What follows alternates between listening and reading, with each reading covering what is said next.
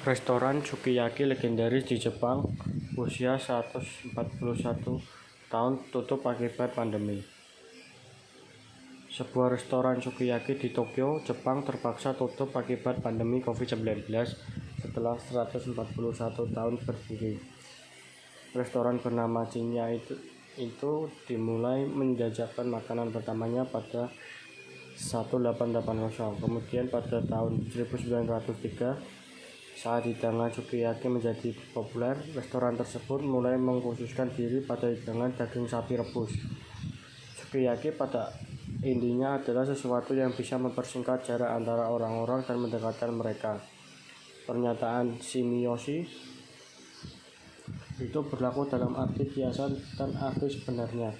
Mahalnya hidangan sukiyaki sering kali dijadikan pilihan bagi orang yang untuk menikmati makanan tersebut secara berkelompok atau saat merayakan sesuatu.